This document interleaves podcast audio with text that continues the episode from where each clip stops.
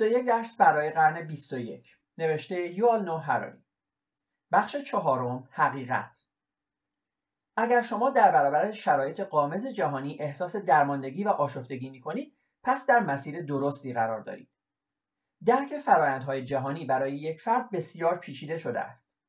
شما چطور می توانید حقیقت را راجع به دنیا بدانید و از افتادن به دام تبلیغات و اطلاعات انحرافی به دور باشید؟ فصل پانزده نادانی شما کمتر از آنچه که گمان می کنید می دانید.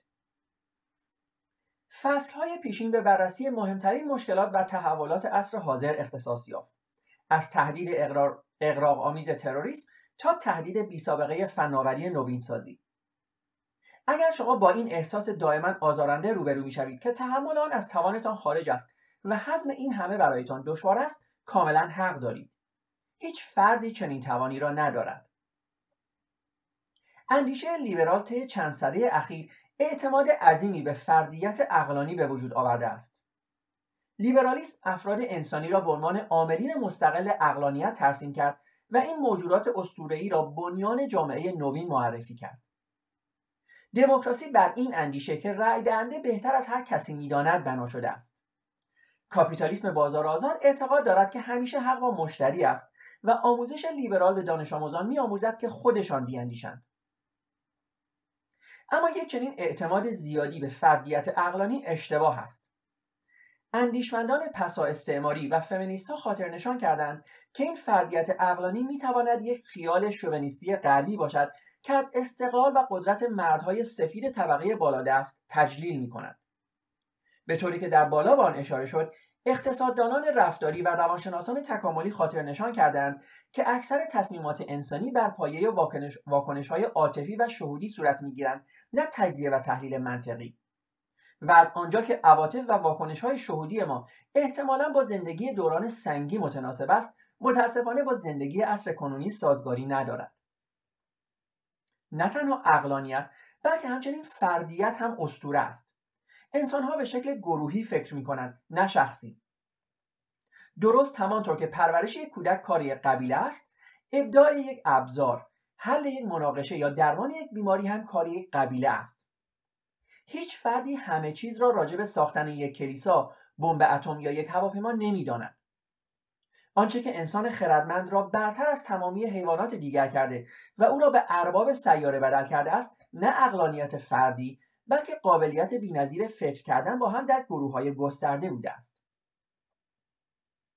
افراد انسانی شناخت ناچیزی درباره دنیا دارند و به موازات پیشرفت تاریخ شناخت آنها کمتر و کمتر شده است. یک شکارگر خوراکجوی دوران سنگین می‌دانست چطور باید لباس خود را بدوزد آتش روشن کند خرگوش شکار کند و از شیر بگریزد. ما گمان می‌کنیم که امروزه بسیار بیشتر می‌دانیم اما به عنوان فرد در واقع بسیار کمتر می‌دانیم. ما تقریبا برای رفع نیازهای خود به تخصص دیگران تکه می‌کنیم در یک آزمایش تحقیرآمیز از افرادی خواسته شد با از افرادی خواسته شد تا تخمین بزنند که تا چه حد کارکرد یک زیپ معمولی را می‌فهمند اکثرا با اطمینان پاسخ دادند که خیلی خوب می‌فهمند در هر صورت آنها همیشه از زیپ استفاده می کنند. سپس از آنها خواسته شد تا جایی که ممکن است مفصلا تمام مراحل کارکرد زیپ را تشریح کنند. اکثرا چیزی نمی‌دانستند. این چیزی است که استیون اسلومان و فیلیپ فنباخ آن را توهم دانایی مینامند. ما با اینکه به طور فردی بسیار کم می‌دانیم فکر می‌کنیم زیاد می‌دانیم زیرا دانسته هایی که در ذهن دیگران هست را متعلق به خودمان می‌دانیم این ضرورتا بد نیست تکیه انسان بر تفکر گروهی او را به ارباب جهان بدل کرده است و توهم دانایی او را قادر می کند تا بدون روبرو شدن با وظیفه غیرممکن دانستن همه چیز زندگی خود را به پیش ببرد. از منظر تکامل اعتماد به دانش دیگران برای انسان خردمند کارآمد بوده است. اما همانند بسیاری از رفتارهای انسانی که در گذشته اقلانی بودند اما در عصر نوین به بندی بر دست و پای انسانها تبدیل شدند توهم دانایی هم مشکلات خود را دارد. دنیا باز هم پیچیدهتر شده است و مردم از پی بردن به آنچه که رخ می‌دهد ناتوانند. در نتیجه کسی که تقریبا هیچ چیزی راجع به شرایط اقلیمی یا زیستشناسی نمی‌داند در مورد سیاست های مربوط به تغییرات اقلیمی و تغییر ژنتیک اندام اظهار نظر می کند. کسانی هم هستند که در خصوص راه حلها در عراق یا اوکراین موزگیری های تند و تیزی می‌کنند بدون آنکه بتوانند جای آن مناطق را در روی نقشه نشان دهند انسانها به واقع به نادانی خود واقف نیستند زیرا خود را در درون یک محفظه انعکاس صدا همراه با دوستان همفکر و یاران جدید مییابند که در آن باورهایشان به طور پیوسته توسط یکدیگر تقویت می‌شود و به ندرت به چالش کشیده می‌شود احتمال نمی رود در اختیار قرار دادن اطلاعات بیشتر و بهتر وضع را بهتر کند. پژوهشگران امیدوارند نظرات اشتباه را با آموزش علمی بهتر اصلاح کنند و کارشناسان هم امیدوارند افکار عمومی در مورد مسائلی مثل اصلاحات درمانی اوباما یا گرمایش جهانی را با ارائه شواهد مناسب و گزارش های متخصصین تغییر دهند. چنین امیدهایی بر پایه سوء تفاهم در مورد اینکه انسانها به واقع چگونه میاندیشند قرار دارند اکثر نظرات ما توسط افکار گروهی مشترک شکل می‌گیرند نه اقلانیت فردی. و به واسطه وفاداری گروهی بر این نظرات پافشاری می‌کنیم. بمباران کردن مردم با شواهد و افشای نادانی فردی می‌تواند به نتیجه معکوس برسد. اکثر مردم علاقه به انبوه شواهد ندارند و قطعا مایل نیستند احساس کنند که احمق هستند مطمئن نباشید که می توانید حامیان انجمن چای را با ارائه داده های آماری, آماری آنها نسب... مطمئن نباشید که می توانید حامیان انجمن چای را با ارائه داده های آماری به آنها نسبت به واقع... واقعیت گرمایش جهانی قانع کنید. تأثیر قدرت تفکر گروهی به قدری زیاد است که گسستن از آن دشوار است. حتی اگر خودسرانه به نظر آید. بنابراین راستهای محافظه کار در آمریکا در مقایسه با چپگرایان مترقی معمولا بهای بسیار کمتری به مسائلی مثل آلودگی و گونه های در خطر انقراض می‌دهند. و از این رو است که قوانین زیست محیطی در لویزیانا بسیار ضعف بیشتری نسبت به ماساچوست دارد ما از آنجا که به این وضعیت خو گرفته ایم آن را بدیهی میپنداریم. اما این به واقع کاملا تعجب آور است.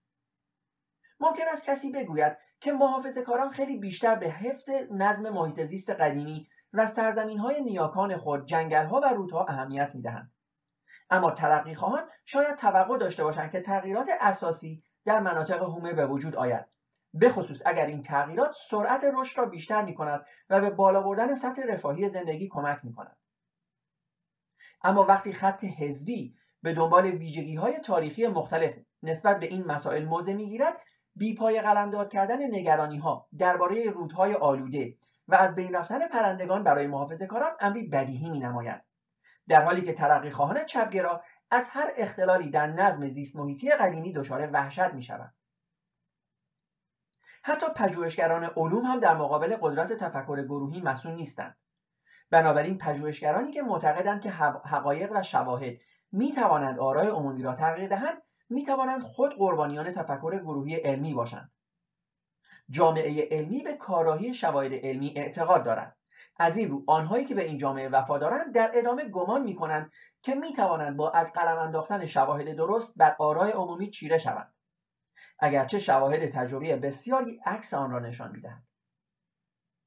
به همین شکل باور لیبرال به اقلانیت فرد ممکن است خود محصول تفکر گروهی لیبرال باشد. جماعت عظیمی از پیروان خیال اندیش در یکی از نقاط اوج فیلم زندگی برایان اثر مانتی پایتون برایان را با مسیح اشتباه می‌گیرند. برایان به شاگردانش می‌گویید لازم نیست از من پیروی کنید لازم نیست از کسی پیروی کنید. شما باید خودتان فکر کنید. همه شما فرد هستید. همه شما با هم فرق دارید. سپس جماعت پرشور دست جمعی می‌خواند بله همه ما فرد هستیم. بله همه ما با هم فرق داریم. مونتی پایتون به طور قلوب آمیزی از آموزه ضد فرهنگی دهه 1960 تقلید می‌کرد. اما این نکته می‌تواند در باور به اصالت فردی اقلانی به طور کلی درست باشد. دموکراسی های نوین مملو از جماعت هایی هست که به طور جمعی فریاد می‌کشند. بله رای دهنده از همه بهتر می‌داند بله همیشه حق با مشتری است. سیاهچاله قدرت. مشکل تفکر گروهی و نادانی فردی نه فقط رای دهندگان معمولی و مشتریان بلکه رئیس جمهورها و مدیران را هم در بر می‌گیرد. آنها شاید انبوهی از مشاوران و سازمانهای اطلاعاتی را در اختیار داشته باشند اما این ضرورتا کارها را بهتر نمی کند. برای کسی که بر جهان حکومت می کند پی بردن به حقیقت بسیار دشوار است زیرا با چیزهای بسیار زیادی مشغول است. اکثر نمایندگان سیاسی و اقتصادی همواره در تکاپو هستند. اما اگر کسی بخواهد به طور عمیق به موضوعی بپردازد نیاز به وقت زیادی دارد و ملزم می شود تا وقت خود را تلف کند در مسیرهای بیثمری گام بردارد و بنبست ها را بررسی کند.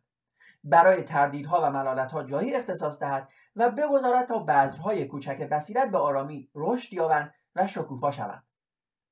اگر جایی برای وقت تلف کردن نگذارید هرگز به حقیقت دست نخواهید یافت. باز هم بدتر این است که قدرت زیادی حقیقت را خدشهدار می کند قدرت به تمامی به منظور تغییر واقعیت است نه دیدن آن. همانطور که هست. وقتی شما چکشی در دست دارید همه چیز در نظرتان به میخ شباهت خواهد داشت. و وقتی دارای قدرت بزرگی هستید همه چیز به صورت دعوت به مداخله جلوه می کند حتی اگر شما به شکلی بر این اشتیاق غلبه یابید آنهایی که در اطراف شما هستند به آن چکش قولپیکری که در دست دارید نگاه می کنند هر کسی که به شما مراجعه می کند آگاهانه یا ناخداگاه در پی یک دستورالعمل است و شما به این دلیل نمی توانید کاملا به آنچه که می‌گویند باور داشته باشید بنابراین قدرت بزرگ همچون سیاهچاله عمل می کند که به فضای اطراف خود پیچ و تاب می دهد و تغییر شکل می دهد. هرچه بیشتر به آن نزدیک شوید پیچ و تاب ها بیشتر می شوند. هر کلامی با وارد شدن در قلمرو شما سنگینتر می شود و هر فردی که در مقابل شما ظاهر می شود می خواهد از شما تملق گویی کند شما را رام کند تا چیزی از شما طلب کند آنها می‌دانند که شما نمی توانید بیش از یکی دو دقیقه با آنها وقت بدهید و از این میترسند که چیز نامناسب یا مبهم به شما بگویند پس به گفتن شعارهای توخالی یا ادای بزرگترین کلیشه ها بسنده می کنند. یکی دو سال پیش من به صرف شامی با نخست وزیر اسرائیل بنجامین نتانیاهو دعوت شدم دوستانم توصیه کردند که از این دعوت صرف نظر کنم اما من نتوانستم در مقابل چنین اقوایی مقاومت کنم فکر می کردم شاید نهایتا راز بزرگی را بشنوم که در پشت درهای بسته فقط در گوشهای مهمی فاش می شود. اما سرخورده و ناامید شدم. حدود سی نفر در مراسم حضور داشتند و هر کسی سعی می کرد توجه آن مرد بزرگ را هوشمندانه و با تملق گویی به خود جلب کند یا چیزی از او طلب کند. اگر کسی در آنجا از رازهای بزرگی خبر داشت تمام تلاش خود را به کار می تا آن رازها را برای خود نگه دارد. در واقع این نه اشتباه نتانیاهو بود و نه اشتباه کس دیگری بود اشتباه از کششی بود که در جاذبه قدرت نهفته بود اگر واقعا در پی حقیقت هستید لازم است تا خود را از سیاهچاله قدرت برهانید و به خود اجازه دهید تا زمان زیادی را اینجا و آنجا در هواشی تلف کنید. جایگاه دانش انقلابی در مرکز نیست زیرا مرکز بر پایه دانش موجود بنا شده است. حافظان نظم کهنه معمولا تعیین می کنند که چه کسی به مرکز قدرت راه یابد و مایلند راه را بر ناقلین اندیشه های اخلالگرانه غیر متعارف ببندند. اما طبعا راه را بر حجم عظیمی از زائدات هم مسدود می کنند تضمینی نیست که کسانی که به انجمن جهانی اقتصادی داووس دعوت نمی‌شوند افراد خردمندی باشند. به این دلیل است که باید زمان زیادی را در حاشیه صرف کرد زیرا ممکن است در آنجا نگرش های انقلابی درخشانی را بیابید. اما اکثر آن نگرش ها آلوده به حدسیات ناشناخته نمونه های مبهم جزم های موهوم پرستانه و نظریات توطئه‌گرانه مسخره هستند. بنابراین رهبران در دام یک قید و بند دوگانه میافتند.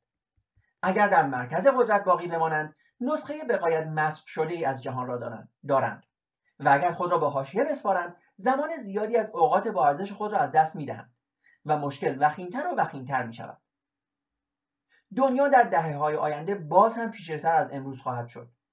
در نتیجه افراد انسانی خاص سرباز ساده باشند یا شاه اطلاع کمتری از ابزارهای فنی جریانات اقتصادی و پویایی های سیاسی که به دنیا شکل می‌دهند خواهند داشت. آنطور که سقراط در بیش از دو هزار سال پیش می‌دید بهترین کاری که تحت چنین شرایطی می‌توانیم بکنیم پی بردن به نادانی فردی خود است. اما وضعیت اخلاق و عدالت چگونه خواهد بود؟ اگر نتوانیم دنیا را درک کنیم پس چطور می‌توانیم دنیا را از پس چطور می‌توانیم درست را از غلط و عدالت را از بیعدالتی تشخیص دهیم؟ خب دوستان ممنونم از اینکه با من بودین با فصل دیگری از کتاب 21 درس برای قرن 21 روز و شب همه شما خوش. دوستان عزیز ما رو در تلگرام، یوتیوب و اینستاگرام با نام مینیو تاک و در سرویس های پادکست انکر، Breaker، Google Podcast، Apple Podcast، Spotify و Castbox با نام مینیو پادکست دنبال کنید. ممنونم.